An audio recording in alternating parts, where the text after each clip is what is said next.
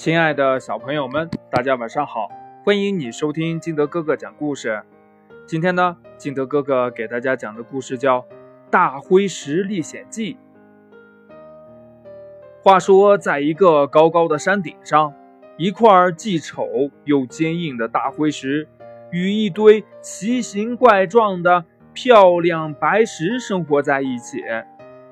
大灰石虽然丑，但为人友善。交了许多好朋友，像大树爷爷呀、小鸟妹妹呀、风婆婆，还有雨伯伯，他们一直过着愉快而平静的生活。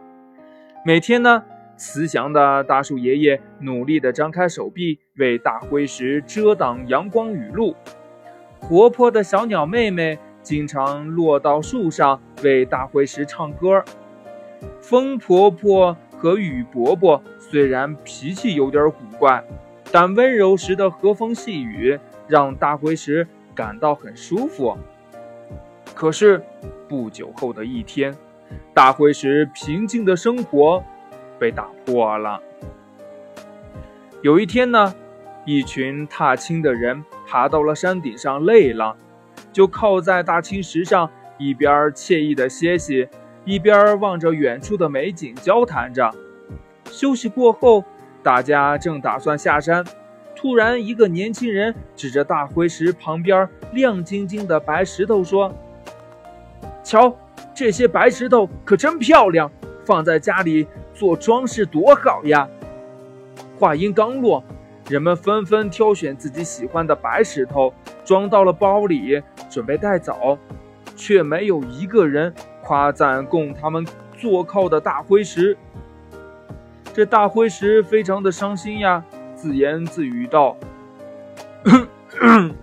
嗯嗯，难道就是因为我长得丑，没人理我吗？”于是呢，大灰石请求风婆婆把自己吹干净，请求雨伯伯把自己洗白净。尽管风婆婆和雨伯伯竭尽全力的帮她，但她还是灰的。呃，嗯，看来我注定是一块既没用又没人喜欢的大石头。大石头沮丧的想着。日复一日，年复一年，大灰石等待着被人发现。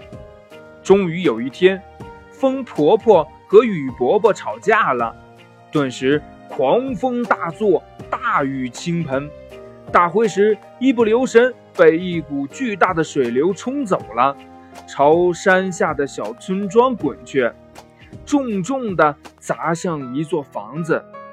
霎时，房子倒塌，幸好里面的人及时逃了出来。大雨过后。人们计划着重新盖一栋结实的房子。一个人指着躺在屋中的大灰石说：“嘿，这多坚硬的大石头啊，正好可以用来打一个牢固的地基。”于是，一阵天旋地转之后，大灰石睁开了眼睛，发现自己被埋在了黑暗的地底下，周围呀。黑漆漆的，什么也看不到，他害怕的哭了。这时候，传来了大地妈妈的声音：“孩子，你知道吗？整栋房子都靠你支撑着呢，你真是太棒了。”大灰石听后破涕为笑：“ 真的吗？”原来我不是一点作用也没有啊！十年过去了，二十年过去了，一百年过去了，大灰石支撑着那栋房子依然屹立不倒。经过这次历险，大灰石明白了，每个事物都有其存在的价值，价值取决于位置。让我们一起去寻找属于自己的那个合适的位置吧。故事讲完了，亲爱的小朋友们，相信你也一定有所领悟吧。我相信，如果你的爸爸妈妈听了这个故事以后，也一定会有所领悟的。那你们就一起讨论讨论吧，交流交流。好了，亲爱的小朋友们，今天的故事就到这里。喜欢听金德哥哥讲故事的，欢迎你下载喜马拉雅，关注金德哥哥。同样呢，你也可以添加我的个人微信号码幺三三三零五七八五六八来关注我故事的更新。好了，亲爱的小朋友们，我们明天不见不散，拜拜。